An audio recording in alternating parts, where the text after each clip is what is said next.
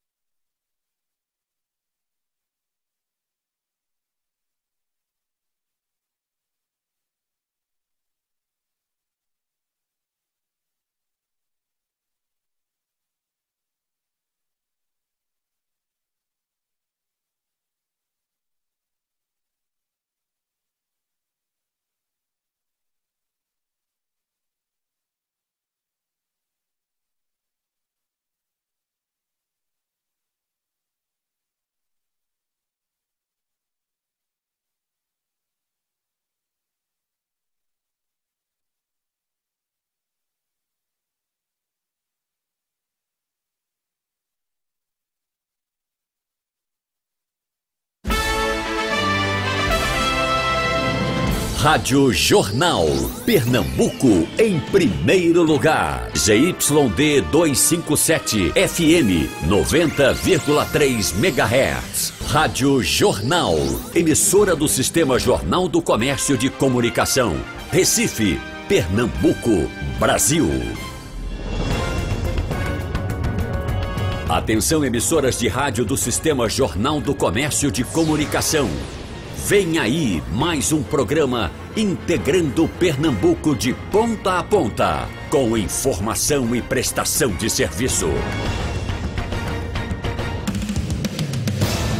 No ar, mais um programa via satélite com qualidade digital. O blog do Torcedor no Ar é a resenha esportiva que faz a alegria do torcedor pernambucano. Segunda, das 9 às 10 da noite e de terça a sexta, das 8 às 9 da noite. Marcelo Cavalcante e Marcos Leandro invadem os gramados da Rádio Digital com informação, opinião e interatividade no programa que já é campeão de público. Blog do Torcedor no ar, pelos canais digitais da Rádio Jornal ou onde você escuta seus podcasts. Blog do Torcedor no ar. Apresentação: Marcelo Cavalcante e Marcos Leandro.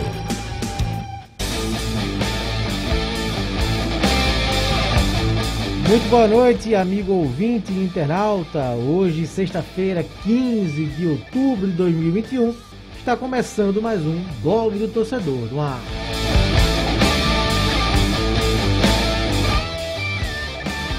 Isso, antes de apresentar aqui nossa bancada nessa sexta-feira, da felicidade, felicidades né, a todos os professores, os parabéns, hoje dia do professor.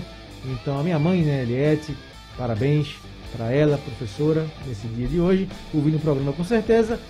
Agora, amigos, aqui comigo hoje, João Vitor Amorim, Vitor Peixoto e Raudney Alves. Raudney Alves, primeiro contigo, convida aí o pessoal a participar, a fazer esse programa nessa sexta-feira, Raudney. Boa noite, Marcos. Boa noite para você, para o João, para o Vitor, todo mundo que está acompanhando a gente. Sexta-feira, muito futebol no final de semana e você pode fazer o programa junto com a gente, mandando sua mensagem através da nossa live no YouTube que a gente vai lendo, vai interagindo e vai debatendo aqui. E você pode participar também mandando através do painel interativo da Rádio Jornal. Nosso Marcos Leandro já está com ele devidamente aberto em uma das suas duas telas e vai lendo também, vai interagindo com vocês. Podem participar que a gente vai acompanhando. Às vezes atrapalha, viu, Raul, essas duas telas, mas... E é, vamos... é muita tela para Mas vamos aqui, né? vamos aqui. É, Vitor Peixoto. aparecendo aqui de novo com a gente. Boa noite, Vitor. Boa noite, Marcos. Boa noite, Raul, João, também os amigos da Rádio Jornal.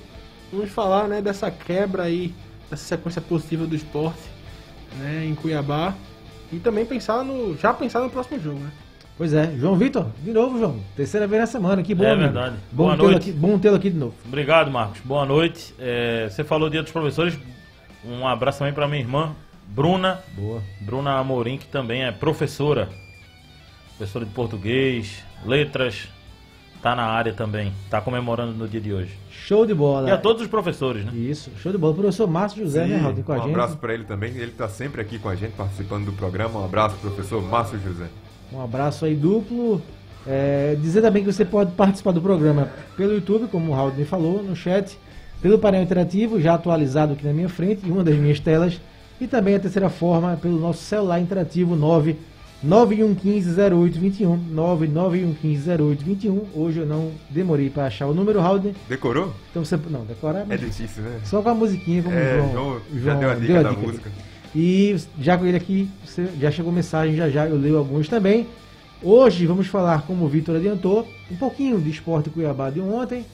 Já projetar Esporte Santos na Arena de Pernambuco domingo, jogo de confronto direto para o esporte, já que ambos, ambos lutam contra o rebaixamento. E claro, também muito de Ponte Preta e Náutico. O Timbu volta a campo amanhã no Moisés Lucarelli, jogo de volta da torcida da Ponte ao Lucarelli, então um jogo todo especial que o Náutico, o Alves Rubro está aguardando, porque faz tempo que o Náutico não joga, jogou há muito tempo contra o Goiás na semana passada. E também vamos falar um pouquinho do Santa Cruz, que se prepara para o jogo contra o Floresta, terça-feira, pela eliminatória da Copa do Nordeste. Mas antes, tem aqui, vamos falar um pouquinho do Brasil e um você, quem você escala, que causou muita confusão hoje na redação, meu caro Vitor Peixoto, já sabe do que eu estou falando, e eu trouxe aqui por sua culpa também, aqui para o nosso programa, o nosso Você Escala. Esse, é, esse é bom, né? Esse é bom. Esse é bom, na, é. Se o outro, meio... o outro não valeu de nada, não, né? Porque a comparação aqui não foi... unanimidade, não vale não. Foi. Então esse Você Escala aqui promete. Mas antes, João, começando rapidinho pelo Brasil, que jogo, hein? Que jogo do Brasil. Eu gosto ontem ver o Brasil jogar contra o Uruguai. A seleção vinha muito criticada, algumas críticas com razão, né? Porque o Brasil não jogou bem contra a Colômbia e Venezuela, mas ontem encheu os olhos, João. Neymar, Rafinha, que velocidade, né? Até o Gabigol entrou e conseguiu desencantar fazendo gol eh, com bola rolando, né, pela seleção brasileira. Então, um jogo que serve para resgatar um pouquinho essa, esse brilho, né, em relação à seleção e essa vontade de ver a seleção jogar, porque ontem foi um jogaço do Brasil. É, o Brasil está passando por um processo de reformulação, né, a seleção, é, em diversos setores. E claro que vai ter muita oscilação, né? Nem todo mundo é, joga à vontade com a camisa da seleção brasileira. Tem gente que sente pressão de camisa de clube, imagine da seleção. Então, tem aí algumas oscilações, mas eu acho que está sendo muito bem feita a reformulação da seleção. A gente falava muito da última Copa, que o Brasil tinha muito jogador é, com idade avançada. Hoje nós temos uma zaga até certo ponto jovem, um lateral direito jovem, um lateral esquerdo jovem, volantes novos, é, atacantes novos, de idade e também é, de, de oportunidades na seleção, o próprio Rafinha, o Anthony e diversos outros também. É, meias também novos. Acho que o Tite está reformulando a seleção. Claro que muita gente não gosta pessoalmente do Tite, né? Parece que pegaram uma, uma imagem do cara e perseguem também em alguns momentos. Tem críticas que ele merece receber, mas tem, tem gente que não gosta do Tite mesmo. E aí, se ele golear, vão arrumar defeito. Vão dizer que apesar do Tite ganhou. Mas eu acho que ele está uhum. fazendo uma boa reformulação. Tá, tá ganhando jogos. Precisa melhorar o rendimento? Precisa. Agora, precisa reformular a seleção e está acontecendo isso. E ele tem um material humano muito bom para isso, né? Para essa reformulação. Porque a gente observa até aqui na América do Sul, por exemplo, seleções como o Uruguai e Chile, que a gente bate o olho no time assim, é praticamente o mesmo time. O Chile, por exemplo, Chile. é praticamente o mesmo time que o ganhou Sanches a Copa é América. Titular. É o Uruguai também, muitas, muitas caras repetidas. E no Brasil não, né? No Brasil a gente tem esse, esse privilégio de estar tá sempre surgindo novos jogadores, jogadores bons, tem muitas opções além do time titular do Brasil, sempre surgindo opções alternativas que dá para dá pra serem usadas. Uma pessoa me disse uma vez, cobrindo o treino, eu disse, fulano é um bom treinador. E a pessoa virou para mim, trabalhava num clube aqui, ainda trabalha, disse, não acho. Eu disse, por que você não acha que é um bom treinador? Eu disse, porque um bom treinador, no mínimo, pro clube, ele vai ter que, pelo menos, assistir um treino da base. Ele tem que ter uma integração com a base. Se o treinador chega aqui e só faz escalar gente de fora, gasta dinheiro, ele não tá fazendo nada pro clube. Ele tá ganhando o jogo ali, mas não vai deixar nada de. Eu acho que Tite tem muito isso. A integração com a base, a seleção olímpica com o Tite, tem vários jogadores. Ele abriu mão de convocar alguns jogadores, o Bruno Guimarães algumas vezes, porque estava na, na seleção olímpica, o próprio é, Arthur, Sim. algumas vezes na seleção olímpica. e Gerson também, Gerson. Gerson. Então há uma integração hoje maior. Eu confesso que eu não vi integração nas últimas vezes que o Brasil foi comandado por Filipão, Mano Menezes, eh, Luxemburgo, vários outros nomes. Dunga. Eu não Dunga, eu não vi integração da seleção principal com a base. Acho que é outro ponto aí que está acontecendo, além dessa análise de desempenho que a seleção tem, que é muito boa, né, a equipe, que tem acompanhado de fato, monitorado os jogadores. Tem outro ponto aí que eu também acho que é positivo do Tite, que é a questão de acompanhar jogos. Ele, toda rodada da Champions League ou, ou La Liga, tem alguém no estádio. Coisa que a gente não via nos técnicos daqui. Os técnicos faziam lá as convocações, mas não saíam daqui, não iam lá conversar com os técnicos dos, dos, dos atletas que iam ser convocados. É, sempre a gente tá vendo alguém no Mineirão, alguém no Maracanã, alguém fora do país. Acho que tem um trabalho aí bem feito. Vitor Peixoto, o Canidé aqui pelo painel interativo pergunta se o time do Uruguai, pra ele é muito fraco, a seleção do Uruguai é até mais fraca que a Venezuela. Também não é assim não, né? O Uruguai Não não se achou contra a Argentina nem contra o Brasil, né? Foi massacrado, 3 a 0 e 4 a 1 mas, mas- e tá, eu acho que tá ameaçada, não é a Copa, mas é, É, é não- questão de reencaixe, né? O Uruguai, é, muita gente falando que perdeu a identidade, né? Porque o Uruguai perdeu pra Argentina por 3 a 0 fez 5 faltas no jogo. Então, Exato. estão querendo aquele velho Uruguai de volta. Um time mais passivo, mas também é compreensível que haja essa tentativa de mudança, porque hoje tem muito mais qualidade né, do meio pra frente do que tinha em outros momentos. Mas de fato o Uruguai não vem bem. Mas vamos lá, se o Uruguai não vem bem, o Brasil passou com louvor, né? Porque o que se faz com um adversário inferior, que não vive um bom momento, é atropelar. E o Brasil atropelou desde o começo do jogo. Sim. Então, mesmo nesse contexto que a gente vai colocar um, Da um Uruguai fragilidade do Uruguai. enfraquecido, o Brasil fez a parte que se espera. E que não vinha fazendo há muito tempo. Eu gostei muito de- do jogo de ontem. E é uma coisa que eu bati na tecla no, no blog, no, na Liga do Scratch, que é o Neymar vindo buscar mais esse jogo. Participando mais da criação. Eu entendo querer Neymar mais próximo do, do gol, porque existe uma lógica. Mas essa bola tem que chegar, né? E quem faz essa bola chegar muitas vezes é o, é o Neymar. E aí ontem também, auxiliado pelo, pelo Rafinha, é, o Brasil chegou e chegou muitas vezes. Né? E tem, uma, é. tem uma mensagem aqui do David Solon falando da- do Rafinha, né? Partida absurda do Rafinha. A seleção deveria dar mais espaço aos jogadores que atuam na Europa em time fora dos holofotes. Curioso, né? Porque se a gente for observar a proporção que tomou o Rafinha, muita gente não conhecia o Rafinha, o trabalho dele no Leeds. Não, assim, muita gente criticou e o azar, que o primeiro jogo dele, até comentei com o Vitor isso, o primeiro jogo dele, depois da convocação, a primeira, foi contra o Manchester United, ele não jogou nada. Sim, Então, assim, o que as críticas aumentaram, que ele deveria... porque foi, foi- a ele- convocação foi na sexta, sábado de manhã teve Manchester e Leeds, ele não jogou nada. E o Manchester atropelou, né? Atropelou, e é. todo então, mundo assim- se parou pra ver quem é o Rafinha, esse- né? O que, é que é ele ia esse, fazer né? nesse jogo. Pois é. E ele que deveria ter sido convocado, ele chegou a ser convocado né, na, na outra data FIFA, mas Sim. por causa daquele problema. Não, com- foi essa, É, a foi primeira essa, vez, né? foi a primeira convocação Pronto. dele. E aí ele chega, foi, entrou bem contra a Venezuela, entrou bem contra a Colômbia e contra o Uruguai começa de titular e joga muito bem, faz gols. E pra mim ganha, ganha a posição. Não É, tem como cavando você... a vaga ali. E o que eu ia falar, até complementando a mensagem do, do David, é justamente sobre isso, né? A- a- o tamanho, o peso que tem a camisa da seleção brasileira, né? O Rafinha volta pro Leeds agora. Sem. Com certeza um jogador com um peso maior do que quando ele chegou É o pra- cara do time, né? Sim, do que quando ele chegou pra vestir a Não camisa sei do porque é. Bielsa, né? Bielsa às vezes dá uma É, loucura, é louco, mas... né? Mas dá uma Não, não, engrandecida. então é né? conhecido como é Dá uma engrandecida. Tem outro cara. ponto Mas aí, ter viu? muito do, do, do dedo do Bielsa n- Sim. no crescimento do, do Rafinha. Eu acho que a seleção brasileira definitivamente rende muito mais quando tem mais jogadores de fora do país.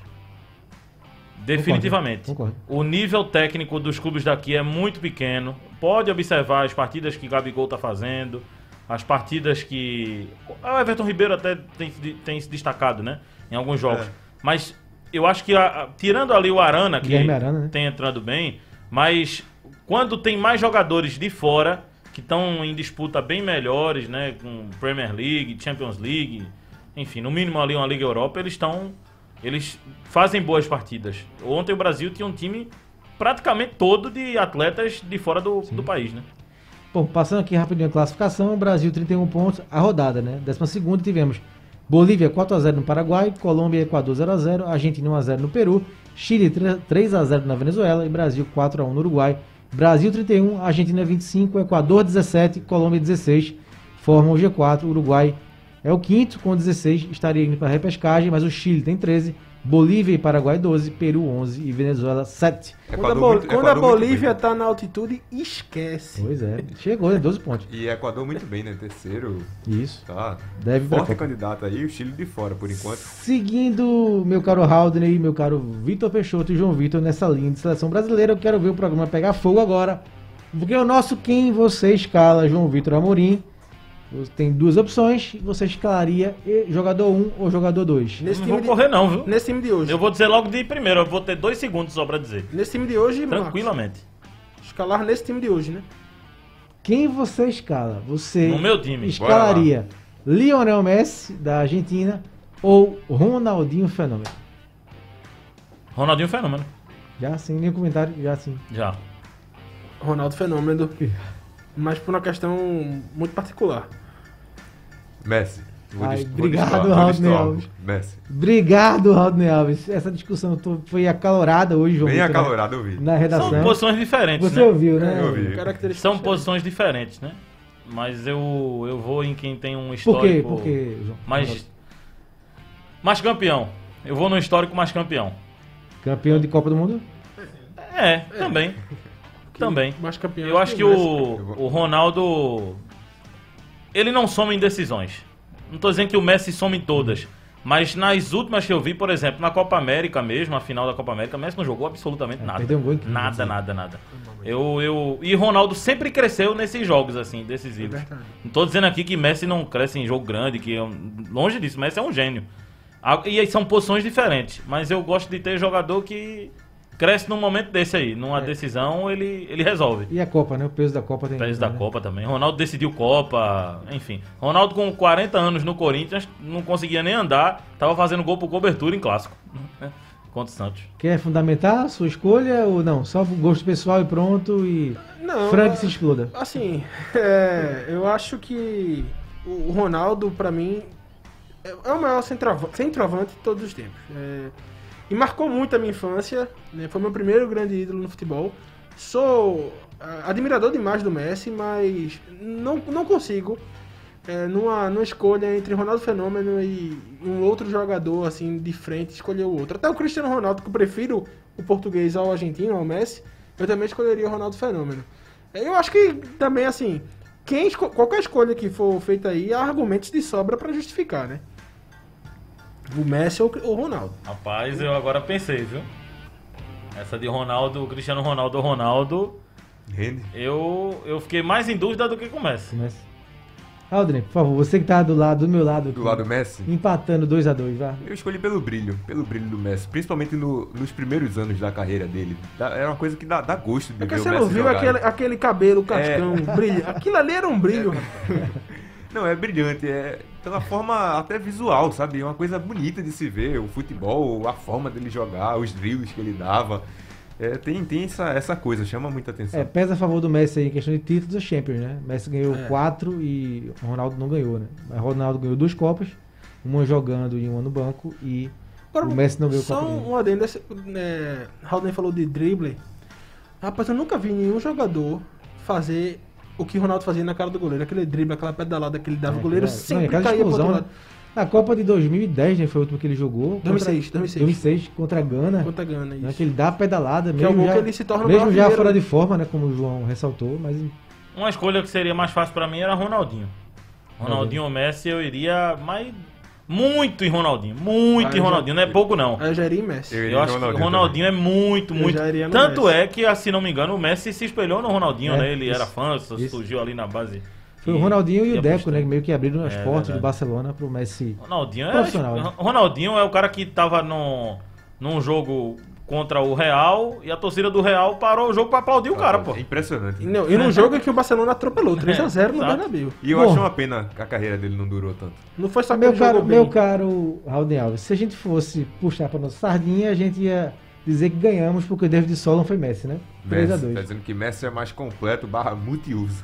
Mas, meu caro Aldo, por favor, dê um empate, melhor. dê um empate aqui. Dois votos pro Messi, dois pro Ronaldinho Fenômeno. Você. Aí vai quem ser você injusto. escala? Vai ser injusto e ele- eu É. sei por quê. Eu sei quem ele vai escolher, mas vou dizer porque vai ser injusto. Acho que é diferente, né? O, a situação de Ronaldinho. com- se fosse Ronaldinho Gaúcho, Sim. nós ia ser Ronaldinho Gaúcho é mais completo. Eu votaria nele. Mas nesse caso, eu votaria, eu voto no fenômeno. Então, Ronaldo. Sabe por que é injusto? Porque Aldo é Corinthians. É, né? eu lembrei. Aí eu já me liguei logo. Quando você falou, votar, ele vai votar no Ronaldo. Tem Então, viés, tem viés. Nosso grande Aldo Leite votou no Ronaldo, então nosso você escala que hoje teve jogo, deu 3 para Ronaldo Fenômeno, 2 para Lionel Messi. Então, Ronaldo Fenômeno ganhou aqui o nosso você escala para esquentar essa sexta-feira, porque o debate foi acalorado na redação. Bom, é, seguindo aqui com os jogos da noite, vamos- para o nosso placar da noite, série, série B movimentadíssima, né? O Náutico joga amanhã. Mas tivemos um jogo hoje impressionante, né? Brusque 3x1 no Remo, meu caro Vitor Peixoto. E sabe o que aconteceu? Edu, artilheiro da Série B, eh, foi para o gol. Né? Porque o goleiro do Brusque foi expulso no final do jogo. O que aconteceu? Ele pegou um pênalti do Felipe G2, que bate muito bem em pênalti. No rebote o Remo fez um gol, mas a arbitragem anulou. Disse que houve invasão do Remo. Então o Edu foi pro gol, pegou um pênalti, levou o gol no rebote, mas não valeu. E o Brusque venceu o Remo por 3 a 1 resultado que foi bom pro Náutico, né? Porque o Remo parou com 38 pontos, se tivesse ganho, iria para 41, empataria em pontos com o Clube Náutico Capibaribe. O Brusque foi para 14 com 35 pontos. Acontecendo agora no Rei Pelé, CRB 0, Igor Moura, Igor Moura, CRB 0, Guarani 1. Bela vitória do time do Neo Paulista, 1 a 0. Mas o CRB tem uma coisa assim, quando é pra entrar no G4. É, quando chega no- na fase final, né? Impressionante. E a vitória, a vitória tá levando o Guarani a 48 pontos, empatando com o Goiás. O Goiás que é o quarto colocado. E a diferença é um gol, é, Vitor Peixoto. Esse jogo vai Tanto- ser empate, né? Tanto o Goiás quanto o Guarani tem 13 vitórias e 11 gols de saldo para o Goiás, 10 para o Guarani. Bastante equilíbrio nessa Série B, né? O Goiás 48, Guarani 48, CRB 48, CSA 45. Podendo chegar a 48. Pois é, outro confronto direto, João, hoje. O que- empate, inclusive, melhor pro Náutico, né? O empate aí é... E outro resultado para mim também empate CSA. seria interessante é esse, Goiás e CSA, nove e meia da noite na Serrinha, o jogo que interessa muito aos alvirrubros, também teremos nessa sexta, às nove e meia, Brasil de Pelotas e Vila Nova, mas o Brasil é o lanterna do- da competição com 19 pontos, o Vila está na, em 13º com 37, também está chegando ali, Novamente, Marcos, fazer uma crítica ao VAR. Eu critico muito aqui o VAR no Brasil. Hoje o Brusque ganhou o jogo com um gol irregular, com um toque de mão do atleta do Brusque. O VAR não viu, gente. Como, como pode? Tanta câmera, tanto replay, tanta, é, é, tanto tempo para se observar o lance. Não viram que o cara dominou com a mão o Edu antes do gol do, do segundo gol do Brusque. É um absurdo um jogador fazer um gol com toque de- no braço antes e ninguém vê, gente. É um absurdo. O árbitro não vê, ok. Mas o cara no VAR não vê. Até porque o VAR tá pra isso, né? Justamente pra ver. E tem câmera. E ele repetiu o lance pra quê, então? Ele não repetiu o lance. Não tem como ter revisado e não ter visto toque no braço. A comentarista da, do, do grupo Globo lá, inclusive a Janete, né? Ela chegou a dizer: gente, houve um toque no braço aí. O VAR não viu, mas houve um toque claro aí no braço. É impressionante. Então, esse jogo Brusque e Remo repleto aí de polêmicas e jogadas impressionantes, como essa que o João descreveu do VAR e também do Edu, que foi pro gol e pegou um pênalti do Felipe G2, que chuta muito bem Eita, acaba- CRB. e acaba. Sabe aquele lance, ser João, empate quando- ainda, João? Sabe aquele, João, aquele lance, João? A gente tá vendo, viu, amigos, amigos que estão acompanhando a gente pelo YouTube, a gente tá vendo aqui na TV do estúdio Guarani e CRB. E, João, sabe aquela jogada quando começa, você sente que vai ser gol? É esse contra-ataque. Três É contra esse dois, né? Fica tudo contra-ataque. dando certo, né? Então o Guarani faz o segundo gol, Guarani 2x0 no CRB, no Rei Pelé, boa jogada do Regis, né? Começou a jogada e o Guarani fez o segundo gol. 2x0 pro Bugre, em cima do CRB, Guarani aí forte na briga pelo G4, assumindo a quinta colocação. CRB nasceu pra jogar a Série B e parece que vai ficar até acabar no na Série B. Pois é. Impressionante. Se acabar um dia, não até, vai, né? até o CSA, a gente tava até comentando ali Foi. fora do ar com o Vitor, até o CSA, né, que tava, passou muito tempo na Série C, subiu, foi pra Série A e o CRB ficou, não conseguiu acesso. Isso, é, Haldner, vamos fazer aqui uma dobradinha. O gol foi do Regis, né? Falei que ele começou a jogada, começou e fez o gol, né? Regis ex-esporte. É, aqui pelo painel interativo, o Ailton de Glória do Goitá. Já que vocês falaram de dos professores, vocês aperrearam muito seus professores? Pergunta aqui o Ailton. Eu aperrei um pouquinho no ensino médio, é, Ailton. Dei uns trabalhozinhos. Eu era chamado daquele. é, conversa mu- bom aluno, mas conversa muito. O clássico. O Fernando de Natal, a última convocação, João, da seleção fora do eixo europeu foi o nosso Diego Souza em 2017, que deu certo, diz aqui o Fernando. Deu certo. Pra quem? Não, jogou um pouquinho, né? É, jogou, mas não- foi pra Copa, né? Mas É. teve um período aqui na, com o Tite jogando. O Canidé pergunta se está passando no YouTube. Tá sim, Canidé. Estamos sim no YouTube normalmente. É, o Rodrigo diz que a gente está se enganando com a situação de Tite. É, pegou um Uruguai esfacelado e seus dois principais jogadores envelhecidos. Esse filme eu já vi. Todos sabemos o final. Diz aqui o Rodrigo de Recife. Tem É, aqui, a, pelo YouTube, Haldren. tem aqui a Késia Verônica dando boa noite. Vocês são a equipe nota 10, valeu Késia. O David Solon falou que o CRB até B no nome tem. Nasceu pra ser CRB. E o CSA tem o A, Tem né? o A, olha. aí. Tereza Jatobá tá com a gente, mandando boa noite. O professor Márcio José, obrigado pela lembrança. A gente deu feliz dia dos professores para ele, né? Falando do programa 99 hoje. Hoje é o 99, sim. Tá, tá certinho as contas do Márcio José. O Renato perguntando sobre a parcial. Boa noite, João Vitor. Parcial de ingresso Santa Cruz e Floresta. Já venderam quantos? É, segundo o Igor Moura, já 1.500, né? 1.500 ingressos. O Santa agora, assim como o esporte, os dois vão jogar na arena, então a capacidade aumentou ontem, né? O governo liberou. Então agora são 6.900 pessoas liberadas, a capacidade liberada. Então o Santa aumentou o novo setor, né? Abriu o setor norte e botou mais ingressos para o setor sul, para ter mais público terça-feira. Mais alguém, Raul? O Genilson Silva também está com a gente do lado de Toritama. O a Tânia, boa noite. Parabéns aos professores, em especial ao professor, adivinha quem, Marcos Leandro? MM. MM. Marcelo Martelotti. Marcelo Martelotti. E o Rafael do Vale, para fechar, tá dizendo que domingo o esporte sai dessa situação. Domingo que tem esporte Santos. Aqui pelo nosso celular interativo, o Felipe Paulino, o Felipe e a Andréia, direto de UA, UA, UA, UA. Hoje eu não errei, hein? Na Bahia, UA, UA. Eles falam aqui, João. João, é, parabéns pelo, pelo programa. Falando de seleção, o que falta pra gente ver o futebol brasileiro criar uma novidade no futebol. E não ficar só imitando os outros ou mudando nomes de tática. Por exemplo, numa Copa passada, a Inglaterra chegou com uma maneira diferente de se posicionar em fila para esperar o escanteio, aquele um atrás do outro, né? Será que aqui aparece algo novo para fazer diferença, João? Valeu, Felipe e Andréa, direto de UA, UA, na Bahia. Acho que tem mudanças aí, né, no futebol brasileiro, inclusive saída de jogo, é, a forma como os clubes estão iniciando a jogada, a forma de recomposição está diferente. O próprio Brasil, a seleção brasileira mudou muito do- da Copa de 2018 para cá em relação à parte tática. O Brasil estava jogando em alguns em algumas partidas das eliminatórias num 4-2-4. O Tite nunca tinha feito isso. Fez ontem mesmo eu estava vendo as mudanças. É, ele acabou tirando ali o, o Jesus, que não, não tá encaixando, né? Entrou o Gabigol, depois entrou é, Everton Ribeiro, entrou no time. Sim. Entrou o Douglas Luiz no lugar do Fabinho. Fabinho. Ou seja, ele saiu botando o time todo pra frente.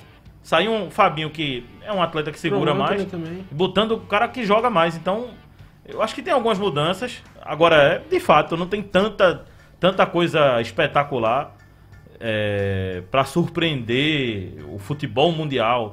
acho que ainda tá muito igual o futebol, muito igual. Só quem acha que mudou o futebol é Jorge Jesus, né? É verdade. O revolucionário, né? Você achou Hoje que era nessa mestre né? mestres. Inclusive. Bom, mensagem aqui do Gustavo Valença pra gente entrar aqui no Clube Náutico Capibaribe para falar do jogo contra a Ponte Preta, muita coisa para falar desse jogo e também do Náutico que marcou a data das eleições. É, o Gustavo Valença mandou aqui pelo nosso celular interativo, é só a Hereda fazer o simples, não achar que é Cafu, Cafu ou o Carlos Alberto Torres da vida. As falhas e fases ruins dele sempre foram sem torcida. Essa conversinha não cola. jogador de futebol começa desde cedo a lidar com pressão desde que o mundo é mundo.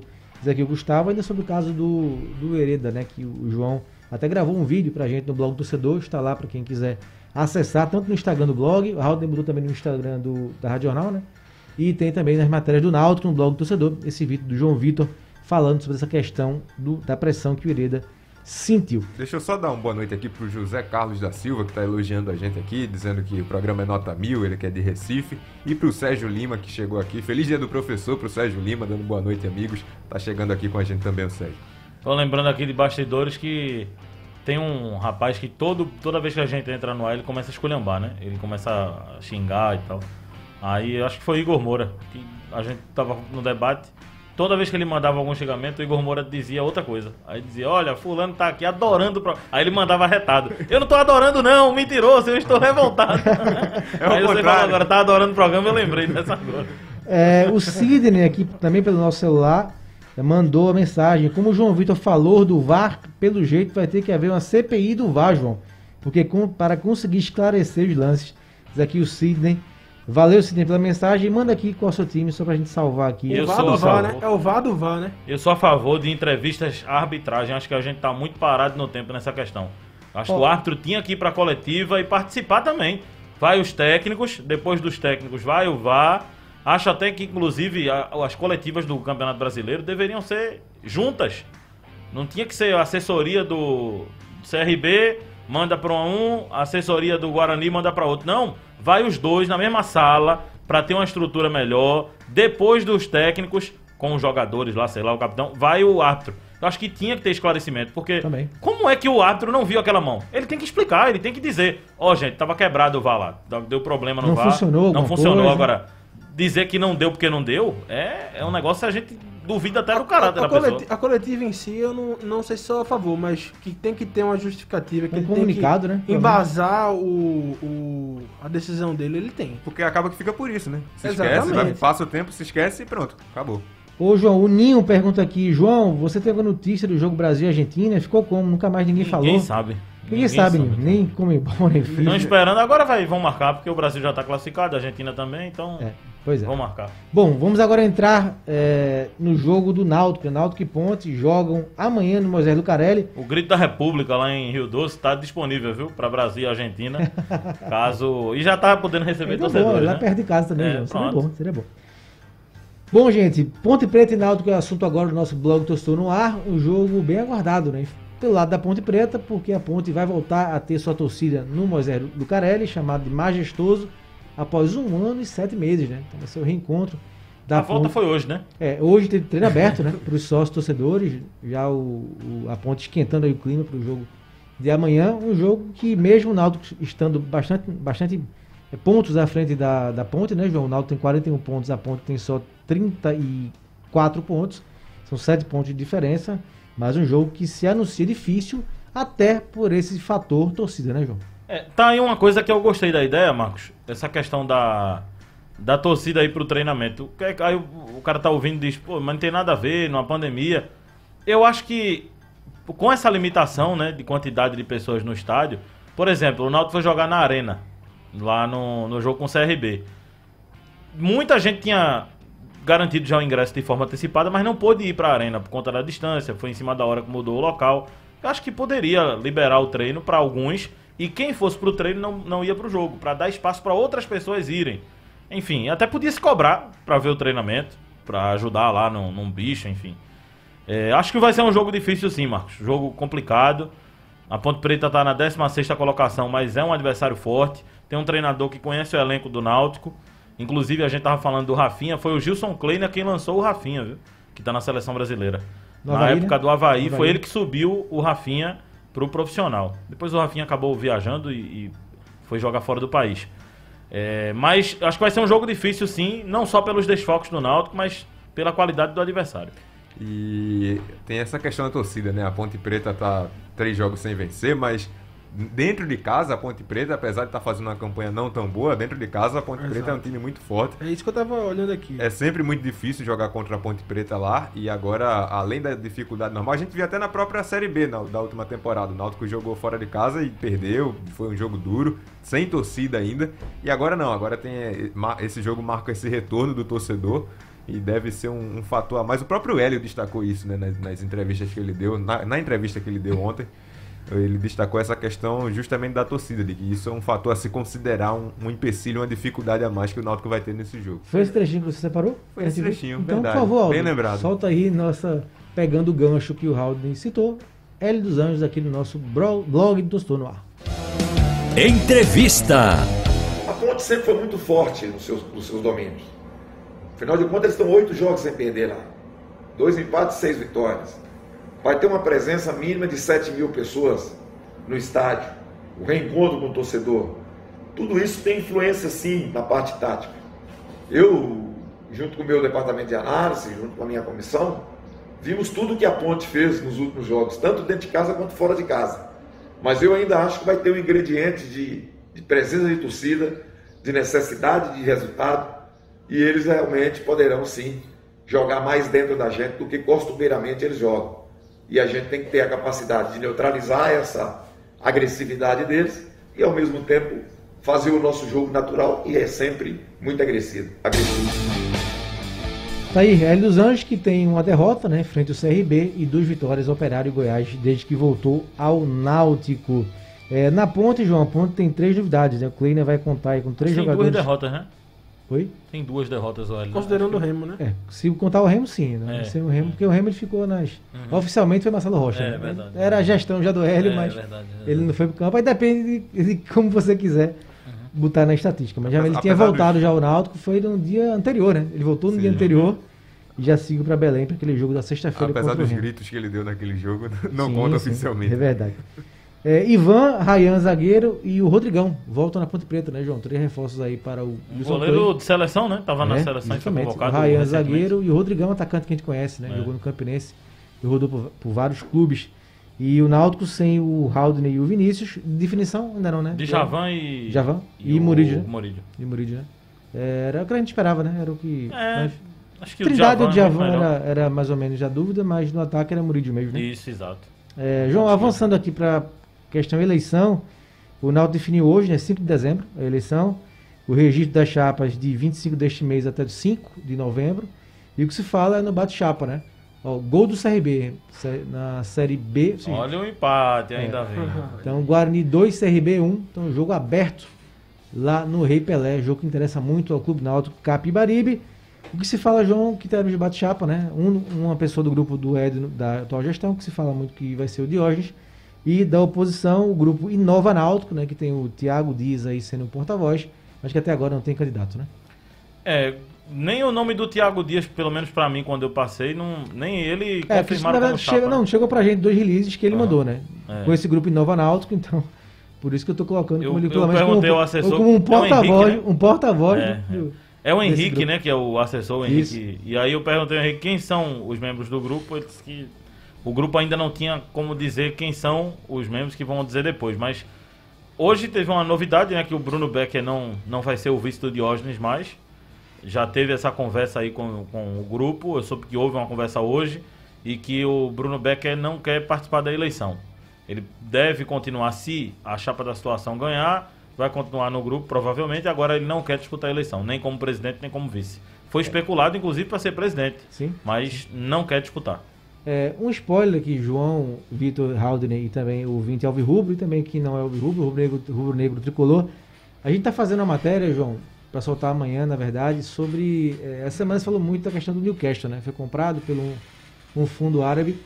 E a gente é, fez a, a pergunta, né? Assim, fez uma matéria em cima, se um clube pernambucano fosse comprado né, por um fundo desses investidores e injetaria milhares de dinheiro nos clubes, né?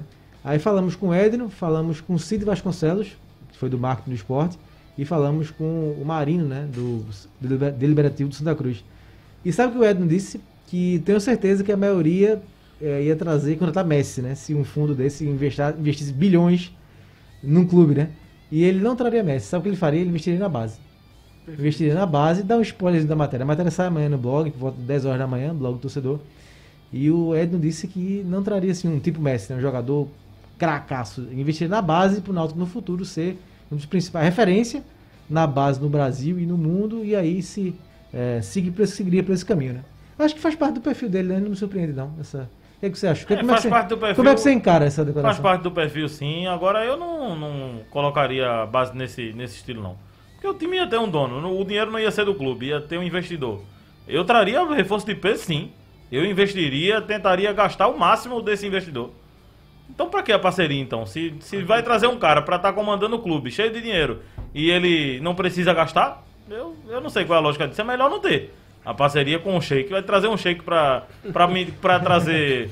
pra subir Vagninho?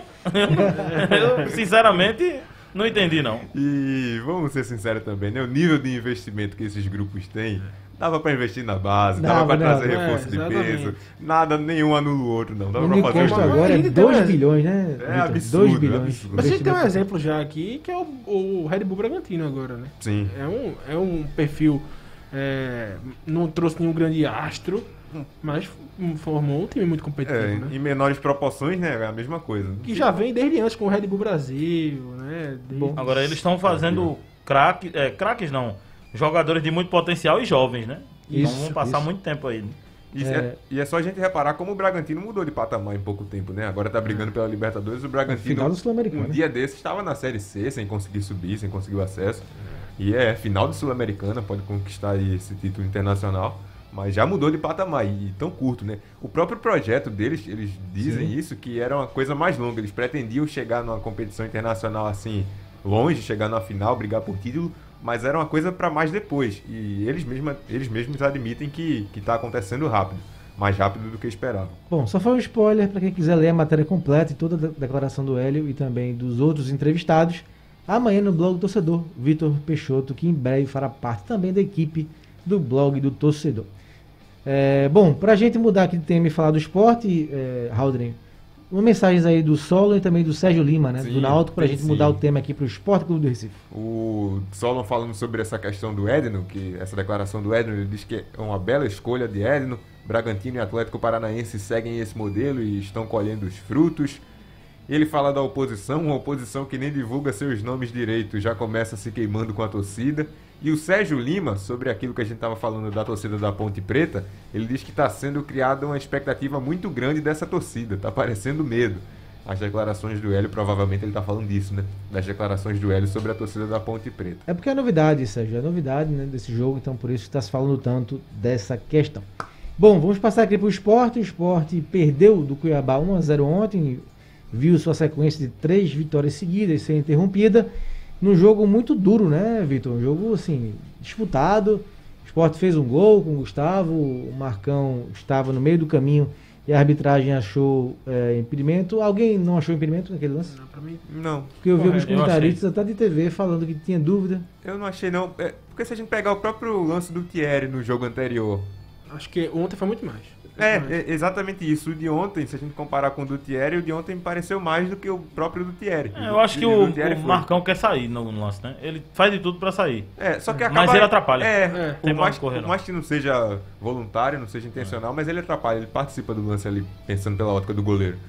E depois o, o Sander, né? Cometeu um É, erro aí, um pecado capital. É, teve a chance de espanar a bola e não tirou e errou o passe, então cometeu um pênalti, né? Então cometeu três erros na jogada o Sander e aí o Sport acabou levando o gol do Elton e no final não conseguiu reagir. O Sport perdeu 1 a 0, mas isso já passou. Agora é focar o Santos. Jogo muito difícil, né, João? Jogo também o Santos desesperado, não faz uma boa campanha, vem de derrota contra o Atlético Mineiro.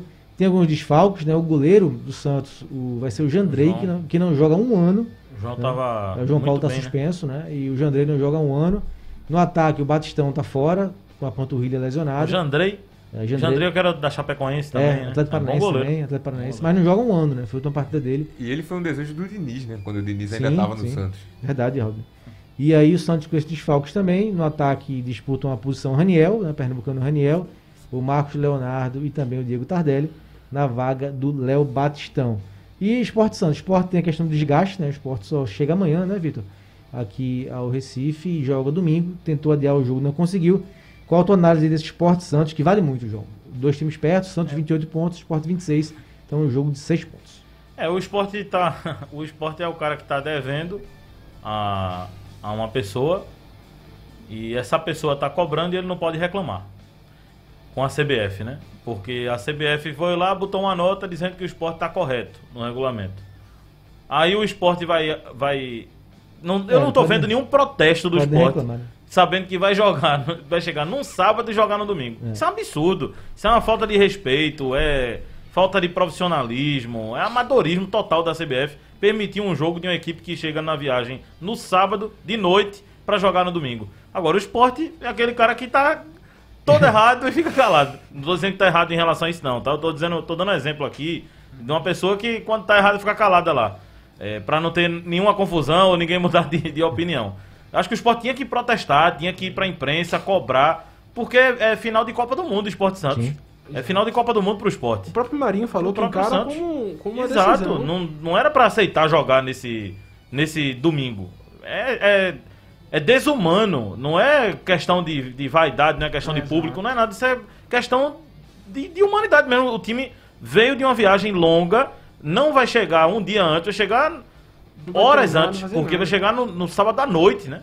Depois de uma viagem dessa. É, Eu acho uma vergonha esse jogo acontecer no domingo, mas vamos ver, vamos ver o que acontece nesse jogo. É um adversário difícil. É, o Santos não tem o nível do- dos últimos Santos, né? Do- chegou até a ser vice-campeão com o São Paulo no Campeonato Brasileiro. Mas a partida que o Santos fez contra o Atlético Mineiro, principalmente o primeiro tempo, dá uma animada para esse jogo do adversário, né? Contra o esporte. E o próprio jogo contra o Grêmio, domingo, que a gente trabalhou. é, Foi melhor que o Jogou Grêmio. melhor que o Grêmio, né? Fez o gol no final, mas procurou o gol o tempo todo. Tem o Marinho ainda, que, querendo ou não, um grande jogador. Tem bons jogadores, então é um jogo difícil pro esporte. E você também separou um trechinho do Florentino, foi, Rodney? É, sim, sobre essa Então, por questão favor, logística. Por favor, Aldo, essa questão. O Florentino falando da logística para esse jogo contra o Santos. Gustavo Florentino aqui no nosso programa agora. Entrevista. Eh, nosotros eh, vamos, a, vamos a buscar la mejor manera para tratar de que, de que los jugadores puedan descansar. Eh, solo tenemos, solamente tenemos tiempo para eso, de, de buscar que los jugadores puedan tener la comodidad de, de todo lo que se refiere a la parte de recuperación. Eh, sa- sabemos de que de que una logística complicada eh, venir acá, eh, jugar nuevamente el domingo. Eh, tenemos que tenemos que ver que los jugadores puedan llegar entero a, a- este partido. Vamos a conversar con ellos, a ver si, si de qué manera, de qué manera se encuentran eh, en el día del partido y bueno, va a depender mucho en base a, a la recuperación para que pueda eh, formar el equipo que va a estar iniciando. Tá aí, o Florentino falando desse obstáculo, né, que vai ser a logística, e no jogo CRB Guarani, expectativa de pênalti para o CRB. O VAR está chamando o Weber Roberto Lopes, que o CRB um- teve um lance é, confuso né, na área, e eu acho aqui que o juiz vai dar pênalti sim para o CRB e pode empatar o jogo, que seria muito bom para o Náutico, os dois fazendo apenas um ponto. É, Haldner, lê por favor a mensagem do Canidé, que ele quer tocar fogo aqui no programa, né, Canidé? Ele tá perguntando se depois de uma derrota daquela tem do que falar do esporte. Responda, vocês acham que o esporte vai cair ou não? Curto e direto. Vai cair ou não, Vitor? O esporte.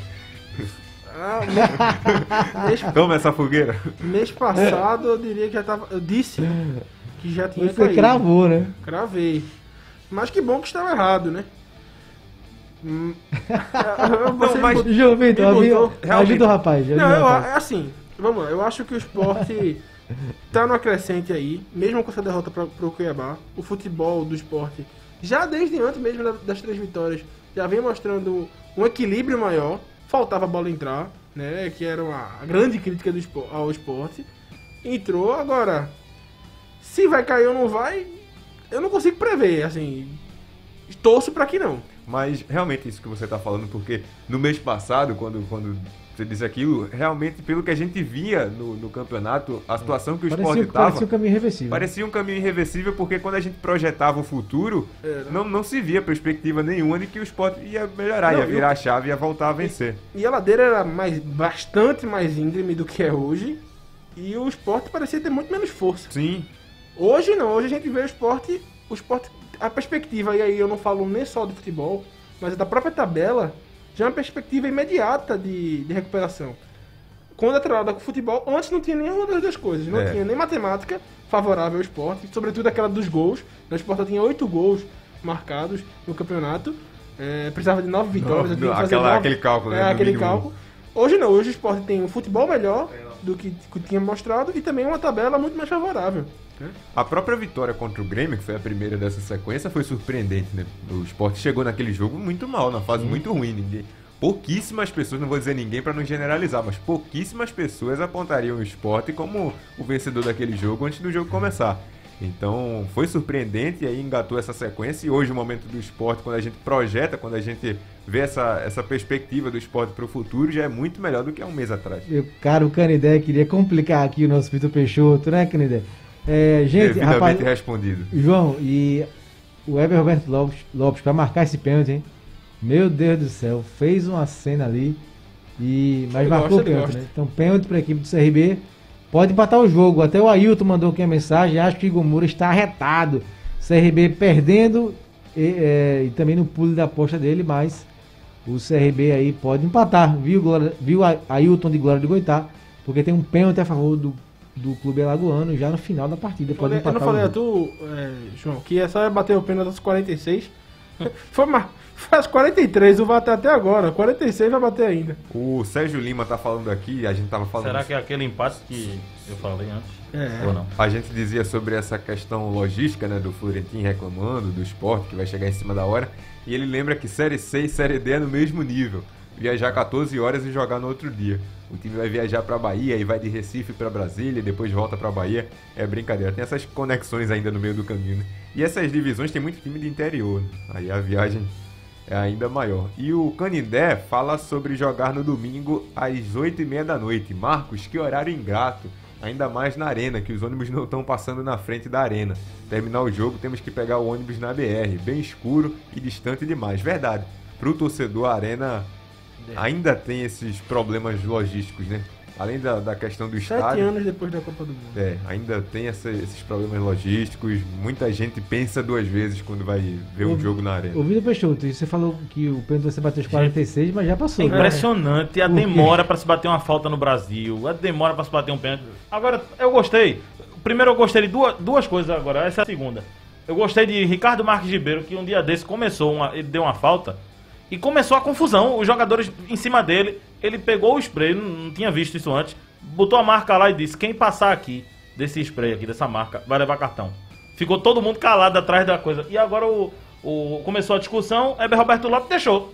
Porque tem árbitro que pensa que é segurança de boate, né? Fica segurando briga, separando briga. O Heber Roberto Lopes quer brigar, pode brigar. E ficou esperando. Quando acabou a briga, ele chamou os brigões e deu cartão. Certíssimo. É, vamos lá, o CRB pode empatar o jogo. Ah, aí, Marcos. empatar o jogo. Pênalti para a equipe do CRB. Olha a Acho cobrança. que é o Wesley. Olha a cobrança. Gol. Gol. Gol, do CRB. 2 a 2 Finalzinho do jogo. Se cuida, Haroldo. O CRB. É, foi o O Wesley. menor mesmo. gol do mundo aí foi. É, o menor Ele gol assim, mundo. gol. Tem o maior, tem o maior e tem o menor. O Marco fez assim, gol. Tem o maior e tem o né? menor. O Wesley empatando pro CRB É, o 2 estilo- a 2 Estilo britânico de narração. É, gol. É, Dois essa a dois. Gol do Náutico, né? narração estrangeira é muito assim, né? O cara, se não tiver prestando atenção, nem percebe que, que foi gol. É, o Bruno lembra aqui, né? Agora se o CSA ganhar, fica um ponto do CRB.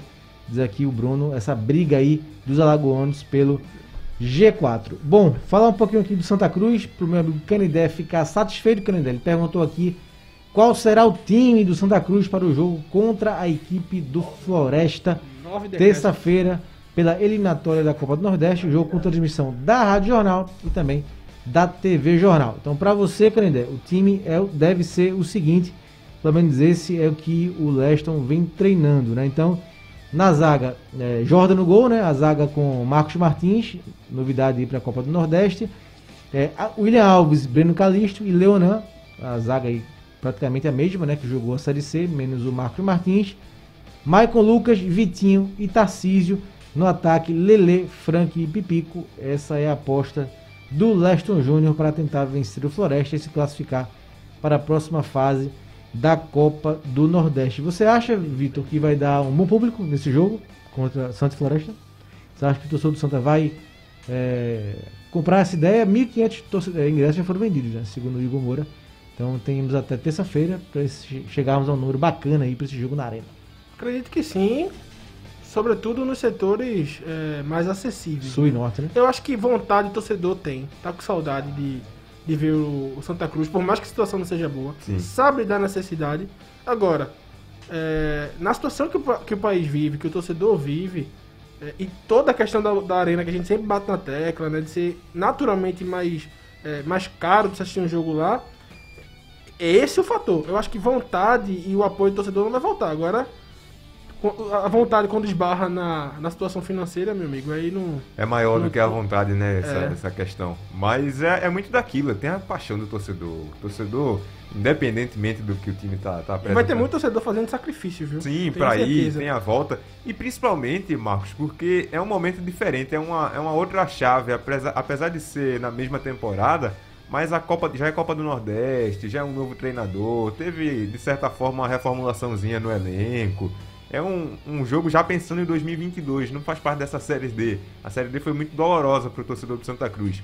Mas agora não, é como se fosse um recomeço mesmo. Um jogo importante, um jogo que o Santa Cruz precisa do torcedor. Então acho que o que passou na Série D, lógico, ainda tá muito recente, ainda tá doendo no coração do torcedor do Santa Cruz. Mas é um novo momento. O torcedor deve apoiar. Eu não acho que vá ter nenhum tipo de bloqueio, nada que impeça o torcedor do Santa Esse Cruz de ir time, lá apoiar. gostou desse time? Uma boa base, né? Que ficou da Série. C com o Marcos Martins é, na lateral direita, mas o time é uma base, né? Que jogou a Série C. É, é uma base. Tem o trabalho do Leston. Eu gosto muito de destacar sempre a questão emocional, né? É um trabalho novo, um trabalho que tem um tempo aí já o Leston fazendo.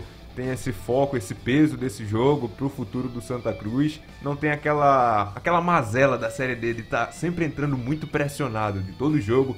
Precisa do resultado para não cair pra Série D. Mas esse precisa É, também. Esse né? precisa pior muito que esse dessa. é, né? Mas é é uma pressão diferente, é uma pressão, lógico, que o futuro do clube é muito importante, mas na Série D é como se o Santa já entrasse em campo perdendo. É meio que não É carrega. meio, meio que assim, a atmosfera. Não, É que não antes- dentro de campo, mas a atmosfera. É que antes entrava com o peso dos resultados anteriores, né? É. Esse daí meio que. Começou do zero. É. Começa do zero. Aí ele não, não tem que recuperar o que estava perdido. Ele tem que construir agora a classificação. E na Série D não. Na Série D Até já... porque quando o Santa Cruz jogava na Série C, ele jogava pensando Série naquela C, vitória. Naquela vitória e pensando nas outras que ele ainda É, precisava. fazendo cálculo, o que precisava. Na terça-feira não, precisa só dessa vitória.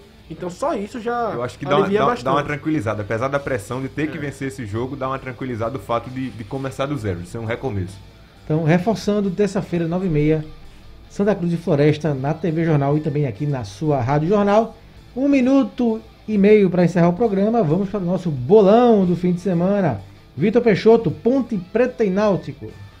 1x0 pontos. Aldney, 1x0 Náutico. João, 1 a 1 meu querido Aldo. 1 a 1. 1x1 também pro Aldo. Eu vou de 2x1 pro Náutico. Timbu vence lá no Lucarelli. Domingo, Esporte Santos, Haldney. 0x0. Sempre Esse zero sempre a zero. 0x0. Vitor, 2x1 esporte. João, Rapaz, o CRB vai virar o jogo daqui a pouco, viu? E o Sport vai ganhar o jogo de 3 a 1 Aldo, 2 a 1 Sport. 2x1 Esporte. Eu vou de 1x1. O jogo vai ser empate 1x1 na Arena. Tem a classificação aí do bolão? Assim? Tem, Raul, tem sim. Estamos empatados com 16 pontos. Deixa eu só achar O aqui. Brusleiro até me iludiu por um momento ontem. 16 pontos, né? Haldney e eu. Marcelo Cavalcante, 14. Depois Lilian Fonseca, 9. Marcelo Araújo, 8. Vitor Peixoto, 7. Aldo Leite, 7.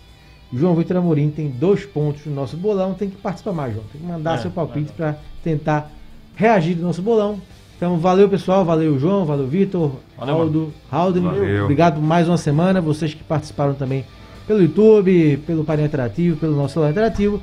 Semana que vem voltamos, semana que vem, semana cheia, né, Raul? Sim, sim. Programa todos os dias, semana que vem. Boa. Então a gente volta aí para mais uma semana, esperar os resultados de Náutico Esporte no fim de semana e o Santa na terça-feira. Valeu, pessoal, um abraço.